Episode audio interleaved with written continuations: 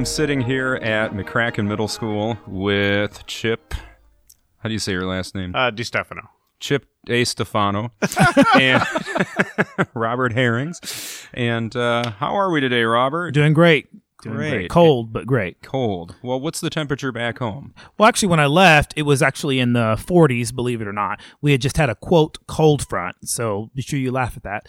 Um, and then, of course, when I get back, it'll be in the 70s. You know how it is. It's just the way it And is. For our for our people at home, where is home for you? I am live in Cedar Park, Texas, which is a suburb outside of Austin, Texas. Um, and so that's where I'm currently residing. Okay. So let's go ahead and start this thing, um, kind of how we normally start, which is your musical upbringing, where you started, who were some mentors, um, where you're at now. Cool. I am actually uh, a child of. There was music in my family growing up. So my family started a church. I grew up in McGregor, Texas, which is a small um, city or town, excuse me, outside of Waco, Texas, and uh, that we had a home church there. That's called Pleasant Hill Baptist Church, and that's where my uh, family opened that church and we were my grandfather or my great grandfather was the uh, musician for that church. And so i actually started playing piano when i was five years old. And so i've been playing piano since five and then i joined band in fifth grade um, and was a trumpet player. And then um, of course ended up going to baylor university.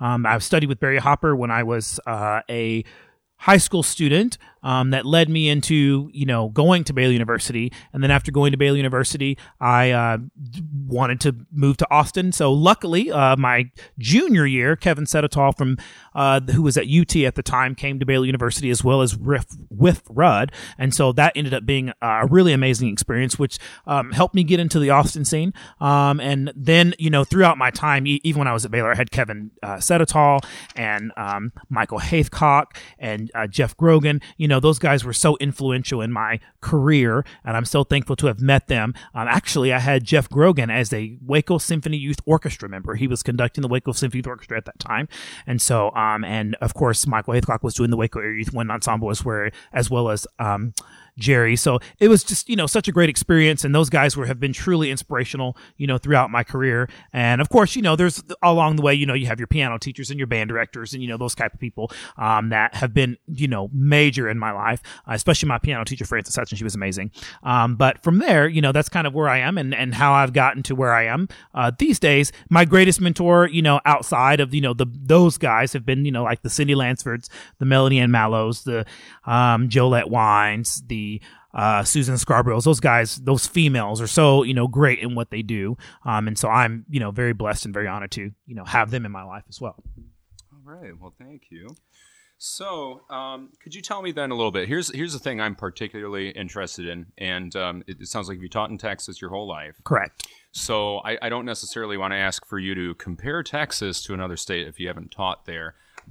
That being said, if you could just kind of describe that Texas system that out here in Illinois we talk about.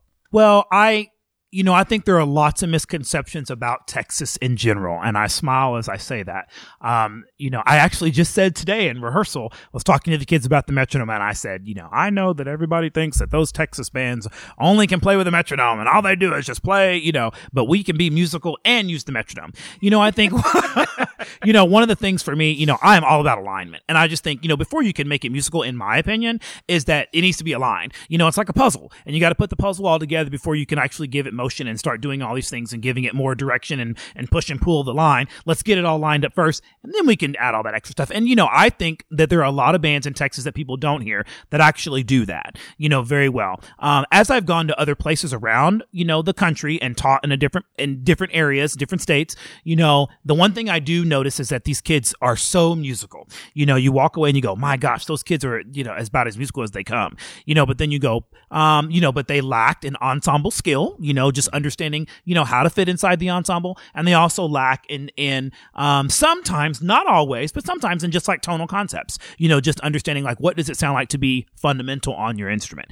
you know, and that's not to knock anywhere that I've been because I've had wonderful experiences everywhere. And if every place I go, I leave with a different, um, understanding and a different belief in you know their system and what they do. You know, sometimes you go into it not knowing, and then you walk away and you have a better understanding. You know, and so, um, but for Texas, you know, I, I we are just metronome. We do metronome freaks. We are, you know, and I um, don't think there's anything wrong with that. You know, but I do think it's a great way to help de- develop internal pulse and help the students understand, you know, how rhythmic alignment and how rhythms line up and work together. And I think that's really important, especially for young musicians when they're just starting out. You know, there's so many things that you know your young students are trying to learn. You know, think about their foot and you know what is it to play with the correct embouchure and the correct sound and articulation and lining up the tone. I mean, it's just there's so many things, you know, and so I think the metronome helps aid those kids in so many ways. Can it be a crutch? Absolutely, it can be a crutch, but it can also be a, an aid to help those students become even more successful and even more rhythmic, rhythmically sound before they, you know, try to do all the other musical elements that we, you know, fall in love with and we love to hear when ensembles perform. Mm-hmm. So when you talk about that metronome, then is that something that you know is, is, is there a, a system for using that? Like you you're rehearsing with it up until two weeks before the concert. Correct. You're rehearsing it with it, you know, until the concert. How does that typically look? you know, and and I'm going to say this in speaking for most Texas band halls, I do believe that most people use the metronome up until a certain point, and then we wean our kids off the metronome. You know, and you can and we do that a lot of ways by going half tempo. You know, on the metronome where the metronome only beats you know on one and three, and then you take it when you beat it on one, and then after that it goes away altogether. You know, one of the biggest faults that I've had is you know, not this doesn't happen all the time, but you know, people go, well, when did you take the metronome away? And I go, uh, in the warm up before the concert, you know, and everybody laughs, you know, and I'm like, well, we were having problems, you know, so, but that all being said, you know, I, we do wean ourselves off of it. I do think it's really important for us in Texas as we begin to work on rhythmic alignment, you know, as we're trying to get parts aligned and get everything in place. And then once you do that, then we can take the metronome away and then work on the musical side, the musical elements uh, of the music that is being presented in front of us. But we do wean ourselves off of it a whole lot sooner than people realize. And I think they just assume, you know, there are a lot of preconceived notions about any state you go to, you know, what they're doing there. And, unless you've walked in those shoes, you don't really know, you know. But yes, we do wean off, you know, and I try to get off at least three weeks before the concert, you know, before we perform. I think that's that's my always my target goal. And and I'm also the one that does I call it slow motion band. So the metronome is really important for me during the slow motion band part, just because it's so, you know, we're doing everything so under tempo that it helps hold everything together when there's a lot of notes on the page that are happening at one time. So I have um, I have one of those harmony directors. Yes. I typically will use the metronome on that. I also have the old school pyramid TikTok. So my band's 76 players, my top band. And I, I mean, I've just had issues recently where the more we've used the metronome, the better. And, and this is a me thing, but when it comes to those transitions, you know, we're doing some orchestral transcriptions Uh-huh. now and everything. That's been a nightmare for me. and I've even I've even looked at it of like, okay, is there some type of program I can do where it's going to gradually slow it down eh, and everything? And then I'm like, no, I think we just need to. I agree. There are, like, you know, and like these ba- these marching bands in Texas, as you know. And listen, I love Texas marching bands. I'm not knocking them, but there are all kinds of programs, and you can program now in like the Doctor Beats and in the Tempo apps and all those kind of things. You can actually program, you know, rhythmic tracks that happen so that the tempo does slow down at a certain point and things, you know. So there are those apps out there that you can use where people do that. I don't use those. I am a avid harmony director user. You know i use it all the time for tuning chords and and building tone qualities and creating sounds you know that type of thing. But i'm all about taking the metronome away. Like usually you know it's going and going until a certain point Sure. and then i just reach over and tap the button and then that's when i expect all the students to begin watching. And we do a lot of counting too of like how you're going to count you know, they vocalize and subdivide out loud as we work. So, because I want them to feel that. Yeah. And so, um, we do a lot of vocalization without the metronome and them watching so that when we do take the metronome away, they automatically know that this is where we're going to start subdividing. And then, of course, as we wean ourselves off, now it's become ingrained. They're like walking. And so they feel that rhythm and that's what we want them to do. And they feel that tempo.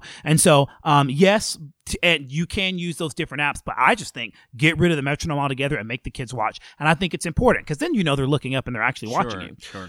So what is slow motion band? Is that just as simple as it sounds? Is simple as it sounds. I just take everything, especially like even if we work, and I'm the the master of like starting. Sometimes I go too slow, too long. I think you know, but that's how I clean. You know, so mm-hmm. much technique, and then you know, then we speed it up little by little by little, and then we may be at like 112, and then we realize like, oh, we're still struggling a little bit, and then I will just drop it down to like 70, you know, and then we'll do it at 70 and rep it like five or six times slow motion band, and then go back and put it right back at 112, and usually it cleans its, itself right up. But I think sometimes the kids just need slow motion band because their minds are there's so much going on on the page, and they're thinking about so many things when it comes to tone, articulation, rhythm, technique, the style. You know, there's so many moving parts. You know, and you know, in my world, I teach so many young kids, 11, 12, 13, 14 year old kids. You know, they can't even remember what they had for breakfast. You know, and so that being said, sometimes they just need that extra little help, and then we go back and put it back in time. It's brilliant. I think everyone should do it. It actually works. And listen, sometimes they just need a little like refresher, slow motion, and then put it back in time, and it's all fixed. Mm. You know, it's a, and it can be said too when they're dragging in tempo. You know, I am also the master of rehearsing things 20 clicks faster than I want it to go. You know, when they're under tempo and under tempo and you can't do it, rehearse it faster, get them to play it in time at that tempo, then go back and put it at 112 and they'll be right in time and you don't have to worry about it. Like that's a great rehearsal technique that I think so many people don't know. But again, coming out of college, I didn't know that. Those are things that I've learned along the way, you know, throughout my, you know, career. Is, is is that rehearsal process the same with each of your bands? Because I know you do the honors band at your school. Correct. You, do, you help with the is it the symphonic band In contraband, yes. and concert band, and then you do low brass lessons, trombone lessons. Uh, well, I teach in the and now I'm teaching all new different things. So this Oh, year I'm teaching okay. beginner, I'm clarinet, and then also uh, beginner trumpet, and then beginner saxophone. Okay. So it just kind of changes year to year what I've had. I've had you know Rachel Johnson was just recently teaching with me, and she just left you know the teaching profession altogether uh, to do other things, and so um, now I'm teaching the clarinet class, which before I used to teach the flute class and and, and the horn class and the low brass, you know, so it's just kind of moved around you know over time, but. Um, yes, we use all those techniques in all of our bands. Um, so could you take so let's make a, a hypothetical kid right now. okay. And they, they just showed up and they're they're playing trombone, they're playing clarinet. Just what's what's kind of the synopsis of each year for them? Like they start with you, and then by the time they're in the the honors band and they're ready to go off, how's that look? Okay, so in sixth grade, you know, one of the things that I think that we do really well at Henry Middle School is we pace the sixth grade year very well. We move very slow in the first uh, semester. Um, I am not concerned with how many notes and rhythms they can play. By December, I'm more concerned about what they sound like, what they look like, and their rhythm. And so those are the top three things that we work on in the first half of their sixth grade year. Then when we come back in January, if all of those pieces are in place, then you can accelerate really quickly and get to the end of the year where they're doing all of the things that you want them to do. Um, I think most people do not teach with priorities, and I think that is the hugest part of um, what we do. Is our beginner teaching is solely around beginner priorities, and our beginner priorities are tone, articulation, and rhythm. And I think if the students don't play with a great sound, no one really cares what they sound like. You know, nobody wants to listen to them. I wouldn't want to listen to them. Um, and I use the analogy with the kids all the time. We've all seen these shows like American Idol and and The Voice. I would not pay my ninety nine cents for someone that doesn't sound very good. And when you put that in, in a tangible term for students like that, they get it. You know, articulation. Well, if they can articulate on their instrument, they're going to make a great sound because airspeed drives articulation. And so if they're moving air to perform or to have great tone quality, then they're going to articulate well. And then as long as they understand the quality of articulation that they're supposed to be using, and then, you know, having a rhythmic understanding. If you don't understand rhythms, good luck. You know, so that all being said, those are our beginner priorities. We take our time in sixth grade. I am not so concerned about getting to the end of book, you know, two. I think we were just having a conversation at dinner tonight, you know, and I said, I think I get to like page 18, maybe in the beginner book.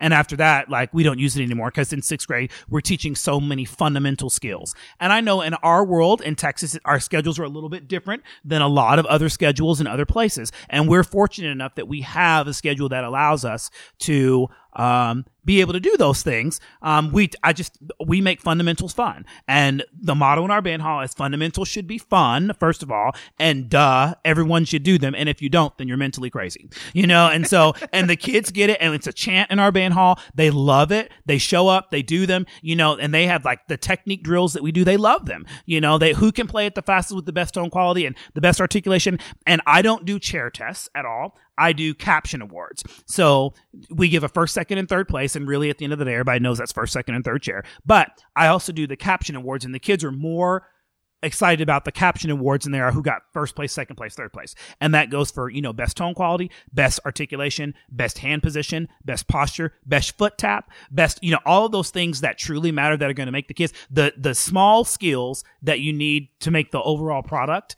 great is what we put our emphasis on. And our kids go nuts over those things. But again, you know, we also make a big deal out of it. You know, you have the, you know, the tone board, you know, and you get a certificate. And so whoever wins the most tone awards at the end of the year, you know, gets a prize. You What's know, the frequency of that? Is that is that weekly? every so we try to test um well in in sixth grade they're usually we're on a six weeks uh schedule and every test that we give there is one test per week. Because in with every test that we give you can retake the test as many times in the six weeks in which the test occurs.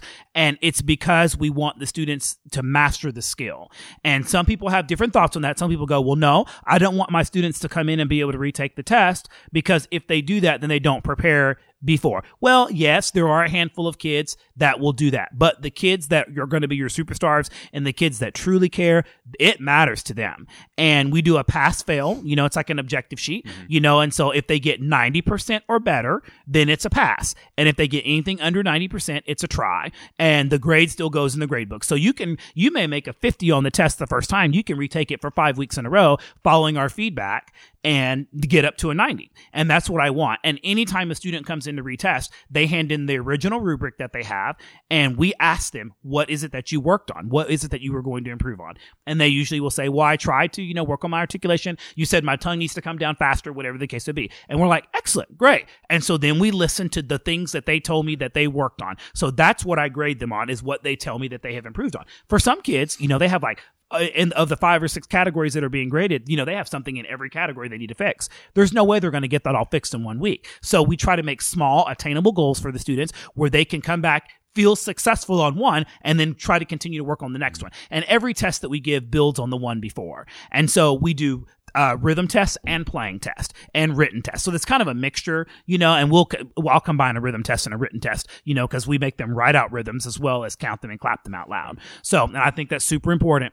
And so, um, but we give four to five tests each six weeks with the option for students to retake those tests. Some of them are two question tests, like what is in it? Write the order of sharps, write the order of flats. You know, that's a test because you got to give test, you know, to, um, so I don't, one grade doesn't count more than another in the grade book, you know, but outside of that, you know, when we know we have to give those small tests, we'll give those, but we have routine tests that we give each, you know, each semester and each six weeks for all the kids to keep our kids on track with, you know, theory and rhythm. And then, of course, the basic skills that they need for playing their instrument. Okay.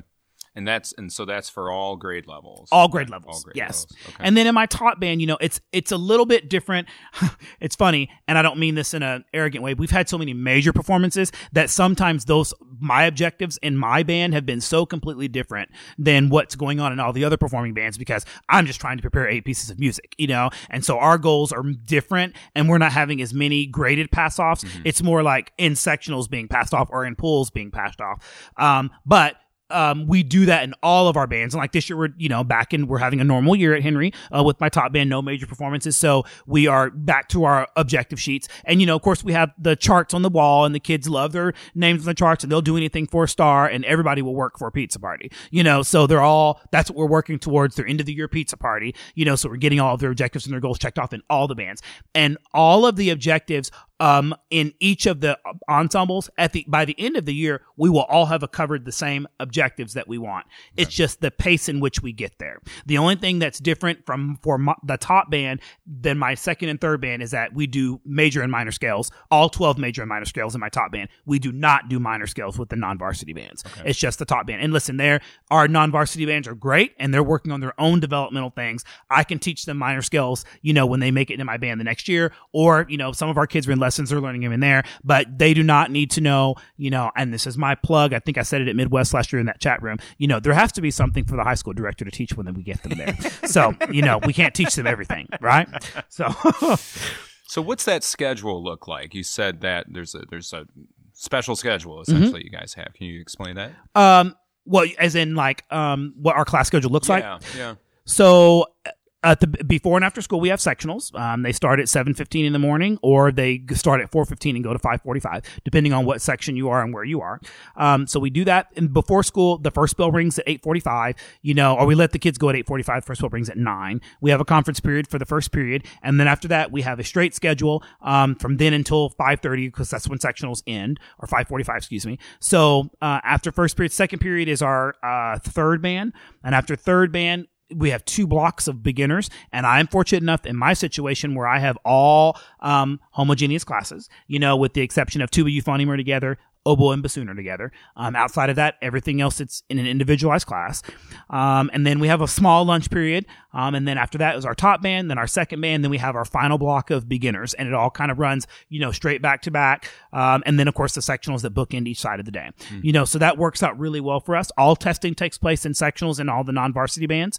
Um, in my band it will either be in sectionals or it will be during class depending on what's going on and what we're working on you know that week or that time of the year. Um, and then in beginner classes all tests happen in the beginner class. And we are very big on performance in the class because it's a performance based class you know and a lot of kids struggle with you know, having to perform, but it's a performance based class. And so we try to help them get through their nerves and ways to get through performing and, and not being nervous. And, you know, but that's what our job is in sixth grade is to help them figure out this road, you know, to get them to be successful, you know, in, cause it's a journey for all kids, you know, and so that's our goal is to help them through their journey so that at the end of their eighth grade year, when we're bridging the gap between middle school and high school, where our kids can go into the high school and be a functional member of the high school marching band and not just always, you know, push props per se, you know, and listen, you've got to have the prop crew and they're very important. But at the end of the day, our goal is to bridge that gap so all of our kids can participate from day one in the high school marching band. Okay.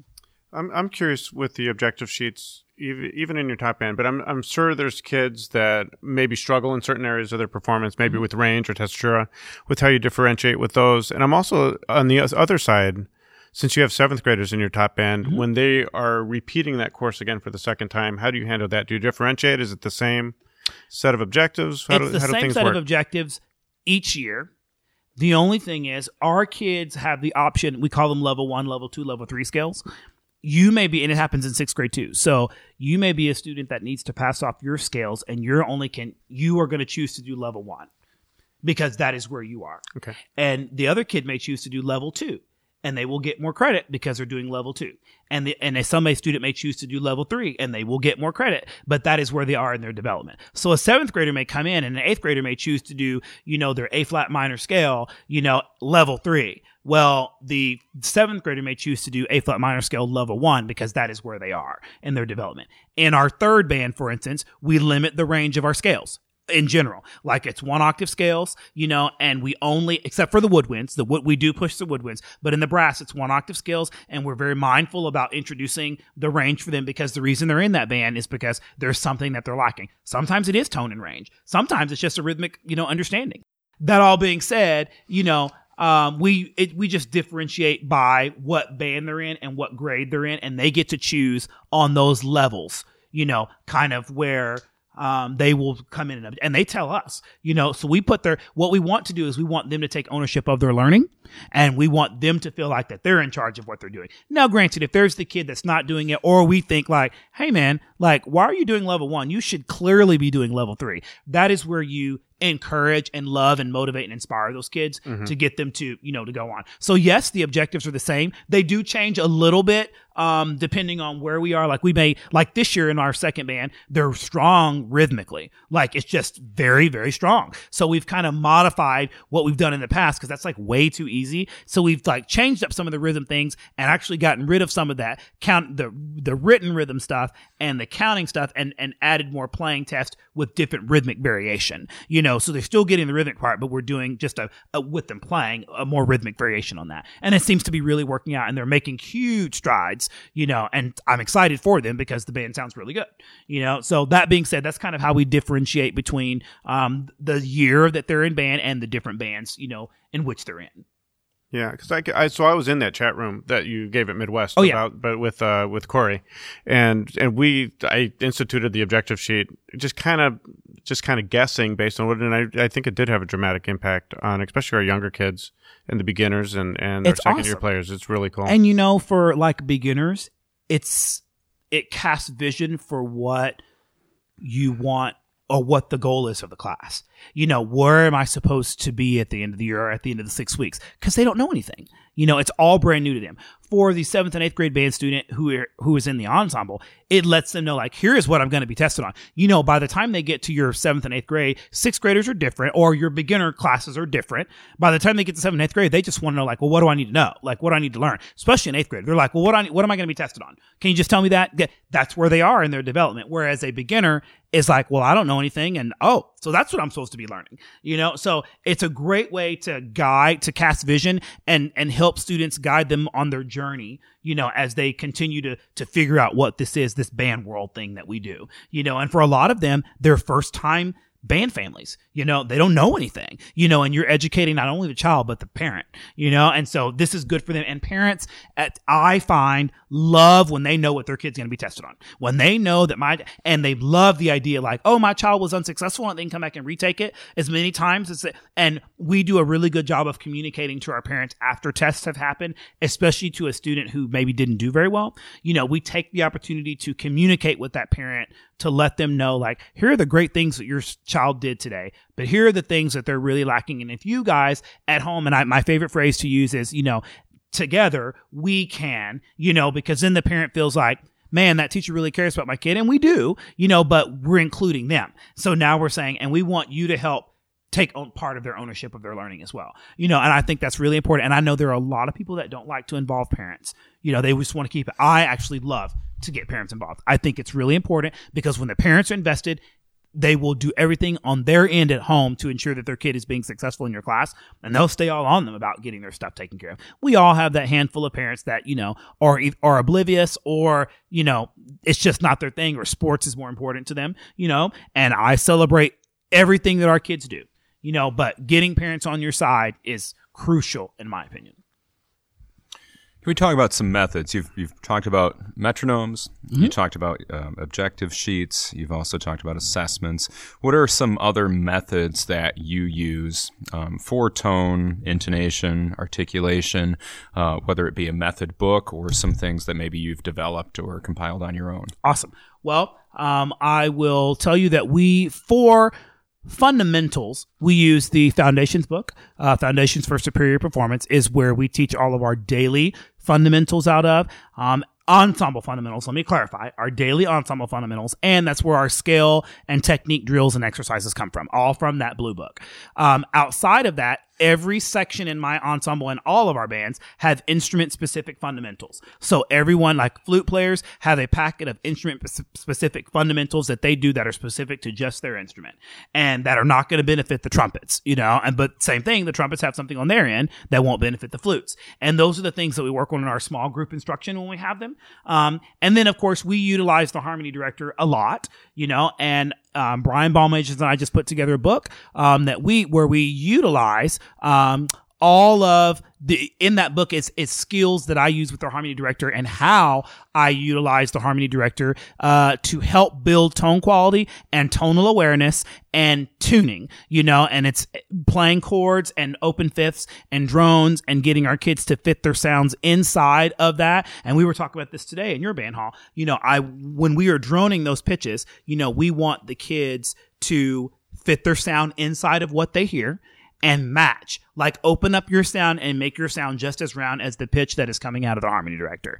And we don't turn it up loud. It's down low just enough where a kid can hear the waves when they're not matching and also hear when their tone is not coming out the same tone that's coming out of the harmony director. And I think those, th- some of those skills are tough for people who don't know you know, uh, how to utilize those things. But really, once you get into it, you find that it's really kind of easy. You know, I've also found that there are a lot of schools that don't have harmony directors, but they have handheld tuners that make sounds. You can still do those same kind of things with um, the handheld tuners that just put out a sound on, you know, the, the pitch of the, of the, the tuner that's there. You know, I think it's really important for kids to understand how to approach notes and how to come away from them. You know, what is it, what is the natural tendency of that note as you're going to it? And what are you going to have to do to, when you come away from that note to to make it be in tune and how does it fit in relation to the chord but before you even get that depth you have to back up and do like let's just get the notes that you play in tune in the scale you know up and down like let's start there that is the basis and once they can do that and understand how to get those notes in tune then you can put it inside of a chord because then they're more aware of when a note is in tune and when it's not in tune. So then they automatic, and you don't even have to talk about like this is 15 cent sharp and that's flat and this is four cent. You don't have to talk about all that. Just like you look at them and you go, make it sound right. Because if you've made them that aware with on the easy stuff, when it comes to the quote hard stuff, they automatically adapt with no problem. And I think uh, the mistake that many people do is they don't tell their students to listen. You know, you have to make them aware. And I know there's the whole, um, we in Texas, a lot of bands use tuners and pickups. That's like a huge thing. They are a tool that we use, and my kids use them a lot during the warm up, and we take them away during the music. And let's be real, and this is what I tell people all the time.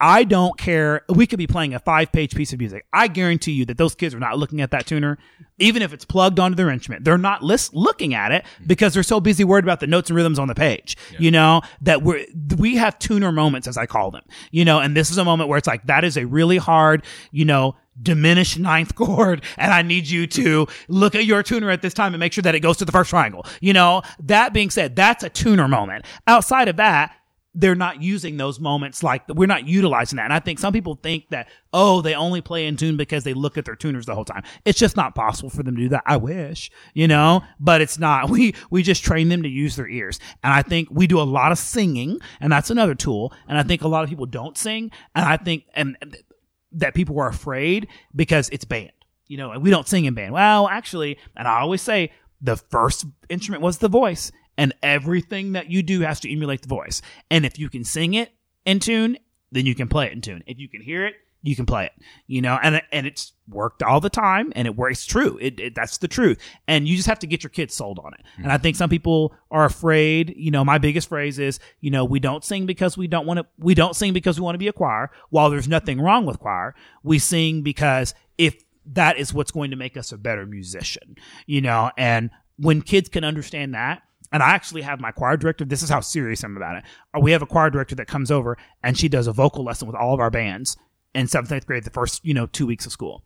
And it's great because then the students realize like, oh, like they are really serious about like the choir thing and singing. And we like spend time on like what to do and the vowel shape inside of your mouth and what your tongue's supposed to do and how you raise and lower pitches. I think that's really important because that all actually translates to their instrument you know the exact same type thing. So um, it's really great. Those are tools that we use you know along the way. I love the harmony director. It's great. It's a great tool. Not everybody has them. And I, and I think some people think well i can't be successful unless i have one of those. I disagree. You know there are ways to you know even if you can just play a pitch on a on a metronome, you know, or a tuner, if it can sound a pitch, you can get kids to play inside of that pitch, you know, and I think that's really important. And some people just don't think about those things. And I also think that some people feel or or are so stressed out about the curriculum that they have to teach that they don't feel like that they can get to those things. Mm-hmm. And I just think, well, I disagree with that. It's all about where your priorities lie. And I think about it's where you want to get your kids at the end of their beginner years,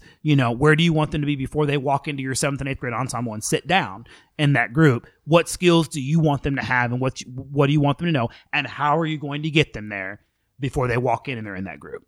And so I, those are the tools that we use. I, I you know, I I don't think band is hard. That's what I say about. I don't think band is really that hard. But again, for some people it is, and it's just methodical. You just got to think about it, you know, and don't overthink it or try to reinvent the wheel. I think that's the big thing people do. They try to reinvent the wheel. Don't do that use what's out there, learn from those that are around you. Everything that I do in my band hall is stolen or borrowed from someone else, you know, and I am not interested in reinventing or coming up with the new, latest, greatest way to teach, you know, articulation. What are the things that I've learned along the way that are great? Now, there are always little trinkets and tools that you pick up along with, like, oh, I'm going to use that phrase or, oh, I'm going to do that. Those are the kind of things that are more tools in your bag. But the basis or the foundation of those things, don't try to change that. Learn from what's out there and then build, pick up tools and put them in your, your bag along the way.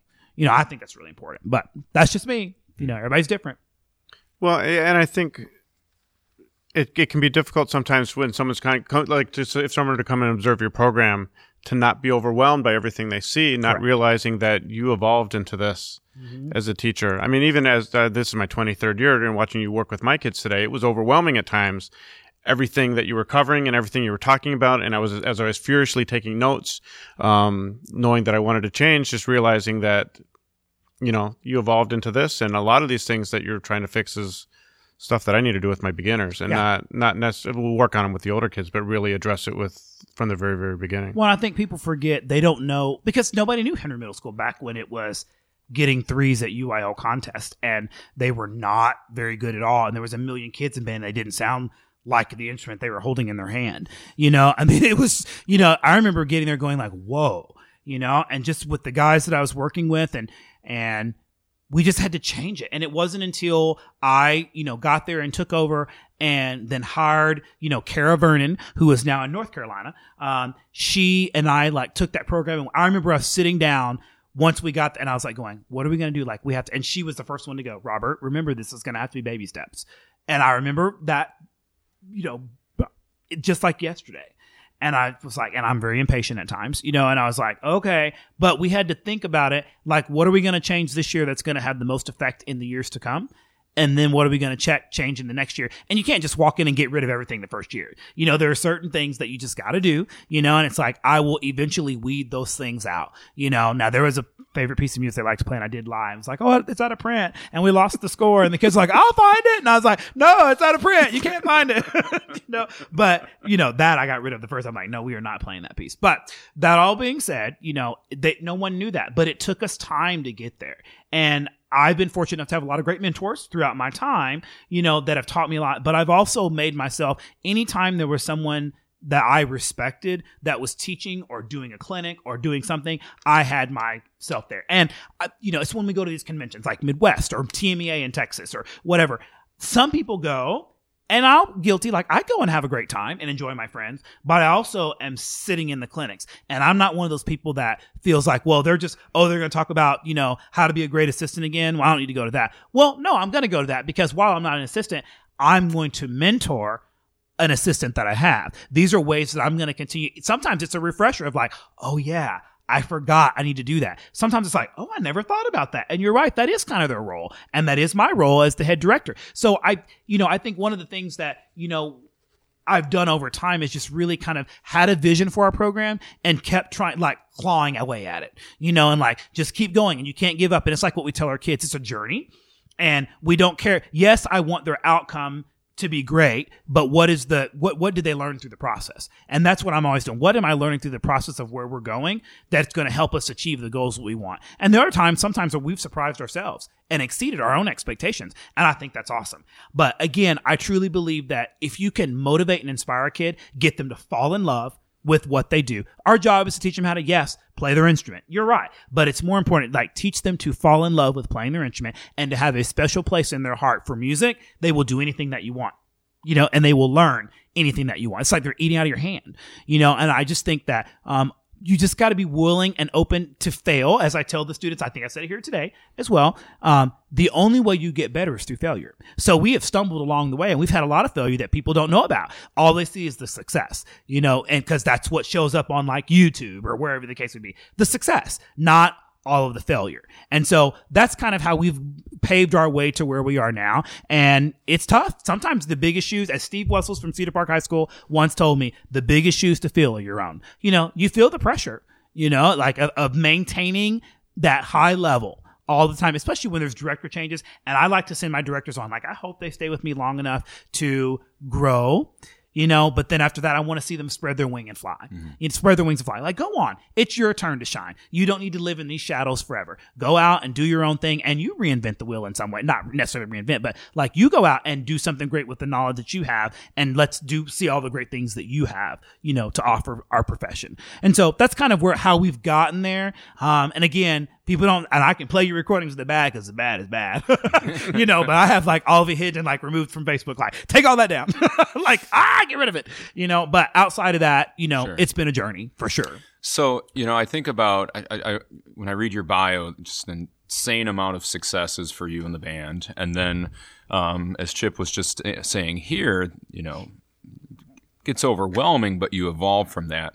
We actually have a lot of new teachers that mm-hmm. listen to this. So, you know, what's something your first one, two, three years that you weren't very good at that you had to get better at? Well, I will tell you, I remember standing on the podium in my first couple of years and it was all coming at me and literally like almost crying, thinking, I don't even know what to say. like I don't even know what is going on. Like right you now. knew something was wrong. knew something was wrong.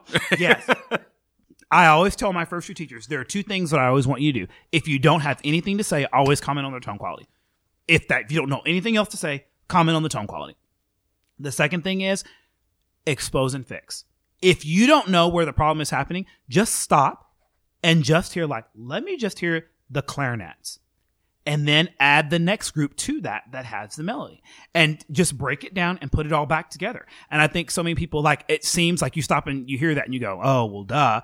But we don't think about that in the moment. You know, you're just so overwhelmed and you're so stressed out. You know, the one thing I would tell uh, any first year teacher is when, when in doubt, ask questions. I was never afraid and I was so honest with my kids. Like I would look at them and go, "Stop, Mr. Hanks doesn't know how to fix that." And I, but I will have an answer for you tomorrow. And I would get, I'd walk out of that rehearsal and get on the phone, calling people like, "Hey, here's what happened in my class today. I have no idea." What to tell them to fix it, like any idea. And I wouldn't just stop with like one person. I would call like three or four people and get three or four people's opinion. And then I had like three or four new tools in my bag. So I'd walk out and the first one I'd say wouldn't work.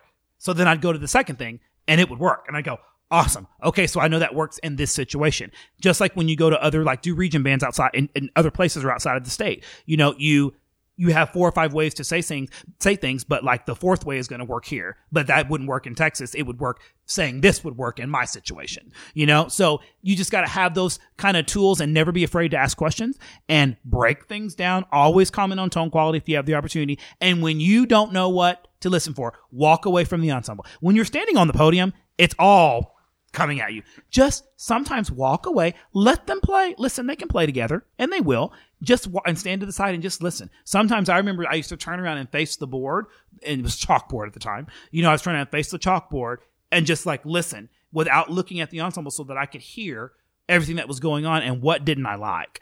You know, the one thing also that I always did was record, and that's the hardest thing to do to listen back is you record the rehearsals. And yes, at the beginning of my career, I was kind of adamant about it and spent like, I listened to the entire rehearsal from the moment that it started to the moment that it ended, you know, and now I don't do that anymore. I still record, but I record segments of things, you know, and I listen back to those chunks to identify and isolate. At the beginning of the year, I do a record of a lot of our fundamentals to hear, you know, because you're commenting on so many things and you're fixing so many things and that you miss something. It's inevitable, you know, and you can't hear everything all at the same time. So I record a large chunk of our rehearsals at the beginning of the year, fundamental wise, you know, and then of course, as we get through the year and we start doing more music and less fundamentals, then I, um, then record just chunks of the music as we rehearse. I don't need to record myself, you know, beating, you know, notes and rhythms. I don't need to record that. You know, what I need to do is like, here, did, did what we work on in the run and the chunk that we worked out, is it effective? You know, and I tell you what, it's funny that we were talking about your horns today, Chip, because, um, one of the things that I realized in recording is that I always miss the horns because of just the way they were, where they were seated in my band hall and the bells went to the back you know? And so by recording, I was like, oh, the horns are like straight up missing all these partials. Like, how did I miss that? You know? But at the time, you don't hear it because of where they are in the ensemble, you know? And so then I had to learn to station someone there on that side of the ensemble whenever I was rehearsing. I even put a video camera. I used to videotape the back of the ensemble where I would just see the horns the whole time because I couldn't see their hands when I was on the podium. You know, that way I can see their hand and hear what's coming out of their bell. I'm, I'm, I'm laughing because two weeks ago that was happening to me, and I walked. I said, "What are you playing?" And they said the same thing you've been letting us play for the past four weeks. and you're like going, got it. I was testing you. It happens, you know, and it's just you can't hear everything, and it is, and the recording stuff is great for a first year teacher. I think that's really, really great. And you know, for those people that have long drives home, that's the perfect time to listen to them. You know, is when you're driving home. Now, some people go, "Well, it just makes me depressed," and I'm like, "Well, aren't you already depressed when you leave school anyway?" Like, well, you're like, "Oh my god, every class was terrible today." I'm like, "Don't you know? It's fine. You know, uh, get you pumped up to get home and you know figure it out you know? So that type of thing is really really really important and really crucial you know i think. So and for first year teachers i just cannot say enough don't be afraid to ask questions. And when you're around others that i learned this a long time ago when you're around others that are smarter than you just listen. Just sit there and be a sponge soak it up and rem- think about it and and remember those things and don't try to interrupt or in, offer your advice because you don't really have the experience yet. Mm-hmm. You know, listen to those who are smarter than you. And I still do that today. You know, there are so many great mentors and so many great speakers that are always presenting at like TMEA or TBA or Midwest or, you know, any of these great conventions. And you just go and you just sit and you just listen, you know, and just absorb everything they have. And sometimes it's things you know, and sometimes it's a new way to think about something that you already know. You said a couple things uh, early on, uh, going for kind of thinking back to the new teacher thing, and you mentioned having a vision when you first started at Henry.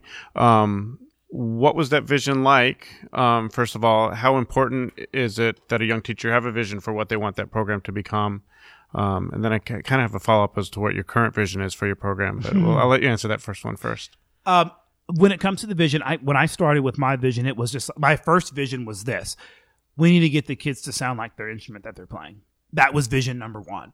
Like, what am I going to do? And it started with my sixth graders. Like, what am I going to do to get these kids to make sure that that they sound like they're holding a trumpet and not that they're just blowing on metal, you know? And so, or blowing through metal. That being said, um, I think that was a great starting place for us. You have to also look at other programs and the successes of others around you and kind of decide where you want your program to fit in that. And I would never tell someone to walk in. It's like when I have student teachers, I always look at them and I go, please know that this is not a real world situation. You're not going to walk out into most jobs and walk into a situation in which we have set up here. It's just been a project over time and we've gotten it to this point. And I think um, our, my first vision was the tone quality thing, you know, and then my second vision was I just want us to like all get ones at UIL, all three bands to get ones at our state contest. And then after that, it was like, now my vision is like, I want us to make top seven in the state honor band contest. You know, so I kept moving my visions and making them bigger and bigger as we like would achieve a goal. Then it was like, now we need to bump up a little bit and achieve a goal and bump up and achieve. And I think that's really, it's continuous improvement. And I think people don't always have continuous improvement. There's like, oh, okay, we got a one. Okay, we're at the top of our game. And I'm like, well, not necessarily. And when you stop and feel like that you don't have anything else to learn, then you know there's a problem right? That should not be happening. You should always want to get better at what you're doing. And when you stop learning, you should leave the profession altogether. So uh, that's kind of how our vision start, or my vision is. And I think for a first year teacher, like a first year teacher's vision is like honestly, like I just want to have successful beginner classes where I don't screw the kids up. That is a very tangible, like achievable goal. You know, like let me just not screw up all the kids, you know, that I teach. And let's be real, we've all taught kids. We're like, oh gosh, I screwed that class up. You know, it's like but you have to learn. And I think a small goal and then giving yourself bigger goals that leads to your bigger visions is great. If you walk out and say, I want to be McCracken Middle School right from the start, that's an unrealistic goal and an unrealistic expectation for a first year teacher. You know, so they have to make it smaller and then make it wider as they go along and use the programs that you see that are around that you look at and go, wow, I want as motivation and inspiration. And that's where you want to get to. But what are your small goals and your pit stops along this journey that are going to help you make it to that destination? And I think people don't think of it like that. They just like immediately like, I want to do that right now. And it's like, well, it, you don't just like walk out and like, oh, I'm going to go buy that at the store. You know, it's like, no, you have to like work hard to get there and it's a process. Um, as for did I answer that question? I think that's yes, you did. okay. Yeah. And then as for the current goals of our program, well, maintaining, you know, is the biggest goal for me. You know, as, when you anytime you have director switches and people who either switch positions or brand new, like I have a first year teacher and she's dynamite, but she's also a first year teacher. You know, so she's learning and she's have she's had her first. It was awesome. She had her first like hit the wall for so long. I was like, this girl is like does she not not have any feelings? Like she's like a rock, you know? And she's like, she would come in every day and be like, I'm not tired. And I'm like, what? Like, how are, like, I'm exhausted. How are you not? She's like, oh, it's fine. I'm, I have thick skin. I have thick skin. And then last week she was like, oh my God. And I like looked at her and she was like, had come back, I think from the restroom and she had been crying and I was like, "Oh, she hit that wall." And it was perfect because it was that time of year for our new to profession teachers that they got like their care packages from the students where it was like love letters and thank you notes and you know all these kind of things. So it all kind of worked out perfectly. But she hit that wall where she was like, "I feel like I'm a horrible teacher." And I just and it's like, "Ah, you finally have it." It's like, "No, you're not a horrible teacher." It's just like, "But you're just learning." You know, this is all new for every for you, you know, and it's new for me too because now I'm teaching new beginner classes myself that I'm over 100%. as well as mentoring you and helping you get through your classes at the same time. You know, and I think that's um, so for me. You know, it's just like maintaining the same program with the same expectation and the same standard with new teachers and new positions. And Andrew is now teaching the second band, still teaching some of the same beginner classes, but now he has a new level of expectation on on him and a new learning curve, you know. And I remember telling him at the end of the year last year, I was like, "You don't know what you're in for," and he's like, "Oh, it'll be fine. It's not non-varsity And I was like, "No, no, no, you don't know what you're in for." And then like the first six weeks of school, poor Andrew, you know, he was on an emotional roller coaster. You know, it was just like he was just overwhelmed. But we've worked our way through it and he's doing such a great job now, you know, but it's like we had to help him get there, you know, and so just right now, just maintaining, you know, I would of course love to, you know, win state honor band again, you know, um, for the fourth time. That would be awesome. And then go to Midwest again. You know, we're back up in, you know, 2019. Is that right? Yeah. 20 or 2020, whatever, whatever, one of those years, 2019, you know, we can record again. And so I'd like to, you know, come back here. Um, now there's the whole, like, I kind of want to go play in Carnegie Hall. mm-hmm. You know, it's like, that just seems fun, you know, so, um, that's on the list, you know, of things to do. So just kind of, um, really what I want to do is just continue to have amazing bands and put out amazing kids. One of the things that I think we do so well at Henry Middle School is develop the individual musician, the individual player that we put out is incredible. And it goes to our high school. And then I see our high school bands doing all these things. I'm like, holy smokes, like these kids can play. And you're just so proud. And all of these kids are going into music, you know, and it's so great, you know, and it's so great to see these college professors at like Midwest, you know, and they're like, oh my God, like hmm. you guys are sending us incredible kids. And that is the hugest compliment, you know, that man, we have changed these kids' lives for the better, you know, and they are doing something great and they love music. They have a passion for it. So, you know, the biggest goal for us, I think, is just to continue to put out, you know, vision is just to keep putting out great musicians, no matter what that looks like you know, and I'll tell you what, I'm getting older, so all this traveling stuff is starting to get a little stressful. You know, it's like inexpensive. You know, so back in the day when you're young, you know, you could wave all this money and it was no big thing. Now you're like stressed out about it and tired at the same time. you know, but that's kind of where we are. Um, and we'll see. You know, there's always there's a tons of rumors out there about what I'm going to do, and I like to keep everybody on their toes. Suspenseful. I've heard none of them. So Let's talk music. What are some uh, pieces or some uh, favorite composers that you might want to recommend, or you just want people to check you, out for young teachers, or just in general? Or yes, listen, I am all about the classics. Okay, I have many schools of thought on this. The new music is great, and there are a lot of new composers out there that are writing really great music. And your people like um, Brian Balmages and and um, Jack Wilds and Willie Owens, those people have like found their way and they're like now writing really great literature, you know, and it's like awesome. You will never go wrong with a classic. The reason that you know, first suite in E flat is first suite in E flat is because it's great music. You know, now that's not what everybody's going to go out and play in middle school land, but you know, the the classics are things that are there for a reason. You know, and I think that you know, don't abandon the classics. But then there's also great music that's coming out by new people that I think people are not aware of yet. And so I encourage people don't be afraid to play things that are new and to give things a try. You know, I think uh, you were just saying, Chip, that like you're doing the female composer thing. Mm-hmm. You know, which actually you said that in the car, and I thought that's kind of brilliant. Like, I think I want to do that. Like, Carol Britton Chambers is writing great music, you know? I mean, all these composers around are doing so many wonderful things that um, that we're we sometimes get so stuck in a mindset of one composer that we forget. You know, so I encourage people to listen to everything. But you know, my really some of my favorite composers for young band literature, which that's where I'm going to approach, is Brian Balmages, Willie Owens, Jack Wilds. Those guys are writing great things. Julie Giroux writes really great music too. Um, not sometimes it doesn't fits everyone's fancy. You know, um, of course you can never go wrong with a Robert Sheldon or Robert W. Smith melody. Man, those guys know how to write lush, just rip your heart out melodies that people walk away, you know, and they just love, you know. So I, you know, you can't go wrong there. For your really, really young bands, like don't forget about John Edmondson and Anne McGinty. Like that stuff's really good and it's tried and true and it's been around for a long time, you know, and it's it's it's being played for a reason, you know. Um, so those are some of the guys that I, you know, play the most, I guess, you know, um, in my middle school for my, our younger bands, you know, and then of course, as we get into the older bands, you know, my band plays a lot of, uh, standard you know repertoire, um, which I love. I think we were just talking about you know some of those things this, this week. Um, and then, but I always love to play a standard. I love Sousa. That is one of my Sousa's so hard, and a lot of people don't play Sousa marches because they are hard, you know. But I, it makes me grow, and I feel like if your band plays great on a march, they can play anything. If you can get your band to play a march stunning, anything you put in front of them, they're going to be able to handle with no problem. And so the the the um, demands of a march are just so well beyond what you could ever imagine. That when they play things that are not a march, it's like cakewalk to them. So um, I love Sousa marches. I also love King marches as well. You know, those are a lot of fun. And of course, you know, everybody loves like Valdres and you know um, those kind of things. If I had it my way, I would have played March Militaire Francais last year, but wasn't just why wasn't gonna happen. Not enough time. Um, but yeah, What are you know? You just mentioned March Militaire. Are there any other pieces that are like your your dream pieces before you retire? Like, you know, Well, what's what's that piece?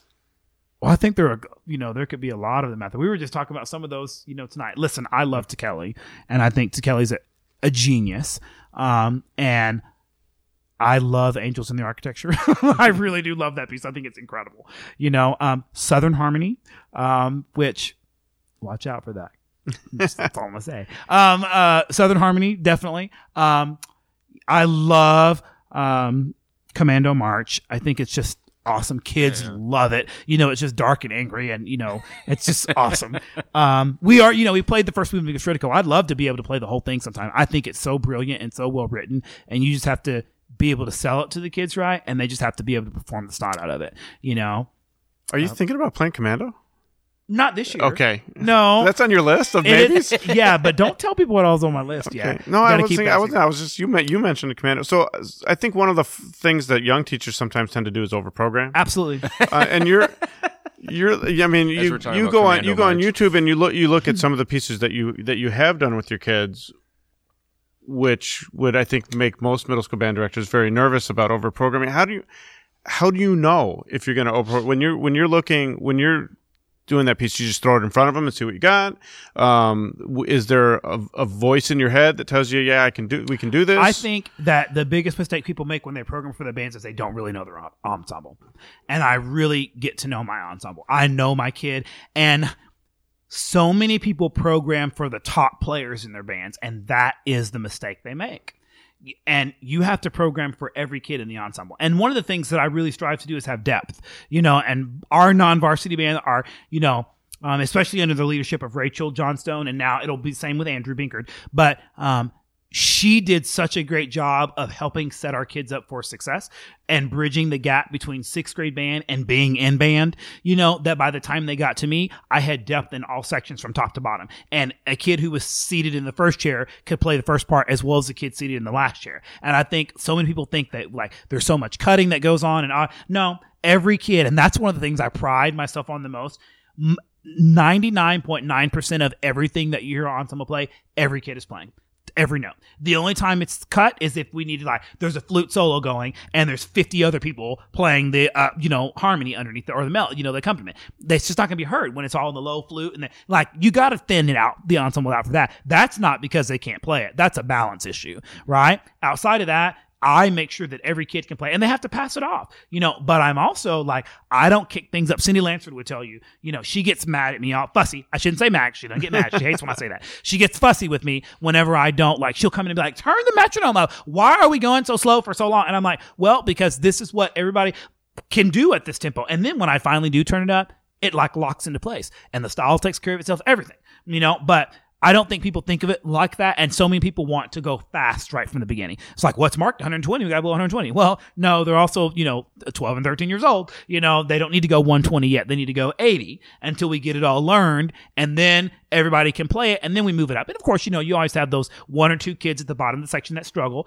but we give everybody, it's a journey for every kid. Everybody's on their own journey. You just have to take time and get them there. So for me, I just really know my ensemble. And I know, I also know the kid. Like, for instance, you have to know what kind of trumpet section you have before you choose something like Danzon number two. You know, like you have to know that you have the personality in that section for that kid to play that part, you know? And so I think those are one of the things like when we did, uh, Yiddish dances, you know, last year, Freilachs, that fifth movement. Um, I knew my clarinet section. I knew that that was a personality of that clarinet section. I also knew that I had killer horns and I knew that my trumpet section was going to be stunning and that all of the other stuff around it was playable. You know, like you look at it and you go, yeah, everybody can do that. But the people who really had to play, I knew that their personality really fit that. Some people just don't get to know their kids like that. And I think that's another thing when we have other directors that teach other beginner classes, you got to get in there and get to know those kids because those kids that make your band that you didn't teach in the beginner year, you got to have a relationship with them. You know, you got to know them and you got to be able to relate to that kid, even though you didn't teach them every single day in their in their first year or first two years of teaching or of playing. Excuse me. So um, I just really take the opportunity to really think about um, the time frame that I have, the ensemble that I have, the strength that I think that those kids have. And we also do live auditions for every kid at the end of the year before we place in ensembles. So every kid play, I hear every kid in our program play no matter what band they're going to be in, whether it's the top band or repeat beginner band, right? Every kid. And then I know, and they fill out a questionnaire, you know, that asks them a few questions that lets me know, like, what band they really should be in, you know, and there are just those questions on there that kid that they don't even realize what they're on there for. But I know like that's I know that this band is not for you. You know, like, do you like Rubik's cubes? You know, if you like, okay, look, if they're like, no, I hate them, then my band is not going to be for you because this is like a Rubik's Cube. you know, we got to get this figured out. You know, that all being said, you know, we let the kids tell us what band they're interested in being in and we lay out what the expectation is. Like, if you're going to be in the honors band, here's the expectation of what those kids do in that band. You know, same thing in the symphonic band, in the concert band, and so on and so forth. So I just think it's really important that people, you know, we kind of, yes, pre place kids, we kind of know where kids are going to go prior to their auditions, but there's some kids that shock you that come in and you're like, oh, I didn't expect that kid to be able to do that. And then there's the flip side of that where you have kids that come in and they shock you because you expected them to do a whole lot better than what they did and they came in and it was almost like a disappointment you know? And so and those are the ones you kind of have to have to sit down and, and like i'll call the parent and like like can we meet? Like before we place this kid in the band let's kind of talk about what he did in the audition what we've seen all year kind of what direction he's going you know? And i again we build so many personal relationships with our kids and their families you know that i think that really helps along the way.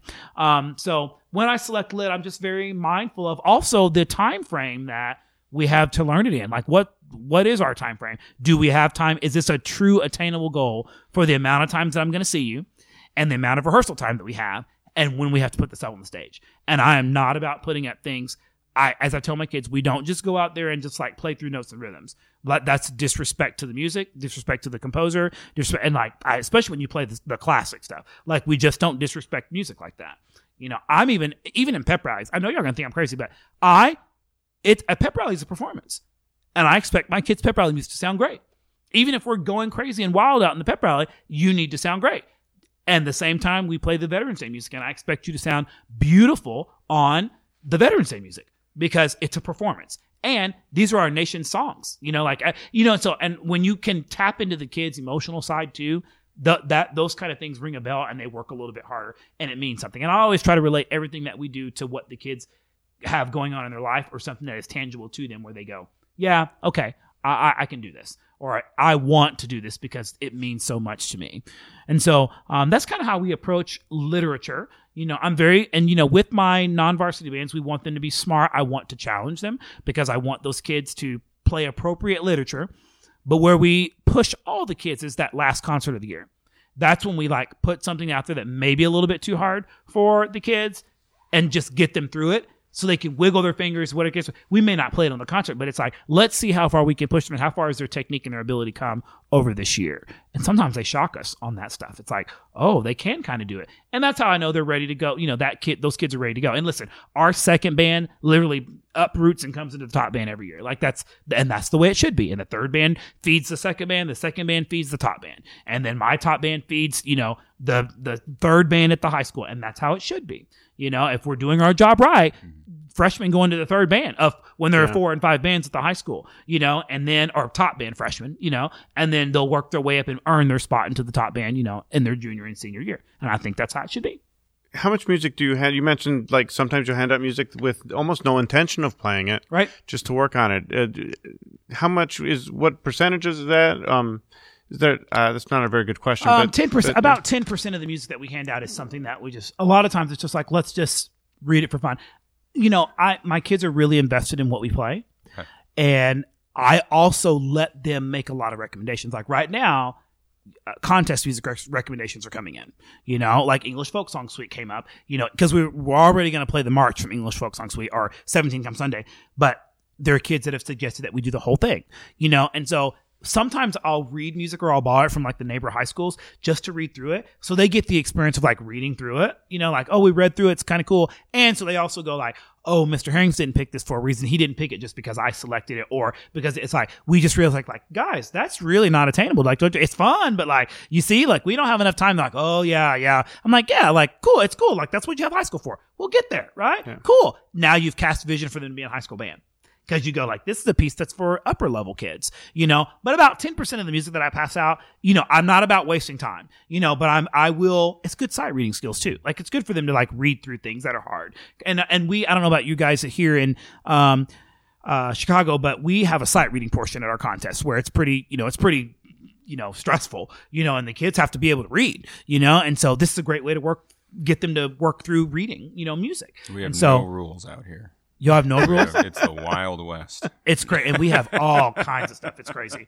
So yeah, I know I can talk a lot. So hopefully, I gave you guys no, information. I apologize. Fantastic. I can ramble. What um, you know, if, if people want to uh, learn more about you, I know there's your your school's website. Is mm-hmm. there any other resources that you'd like to direct people to? Well, you know, uh, I don't have I, I, don't have any personal website. Actually, that's something that I thought about doing. You know, coming up. Um, and I actually am getting ready. So be on the lookout for Band Hall Brilliance. It's coming out, and it's a um website that we put together. It's an online teaching tool. So basically, it's where we, I will be sharing with some of my great colleagues like Ryan Johnstone and um, Corey Graves and and Robin Wilson, who was my middle school band director and was running the website for us. But it'll be um, an online uh, tool box, as we're going to call it, um, where basically it's just you'll be able to submit questions and we'll be able to answer. We're also going to try to do like once a month live feeds, you know, where because you know all of our lives are busy. Wish we could do it more, but once a month live feeds where we can go in and like talk you know about a broad concept or or something that was asked on the um, on the website. And then we'll be posting a lot of information that we use like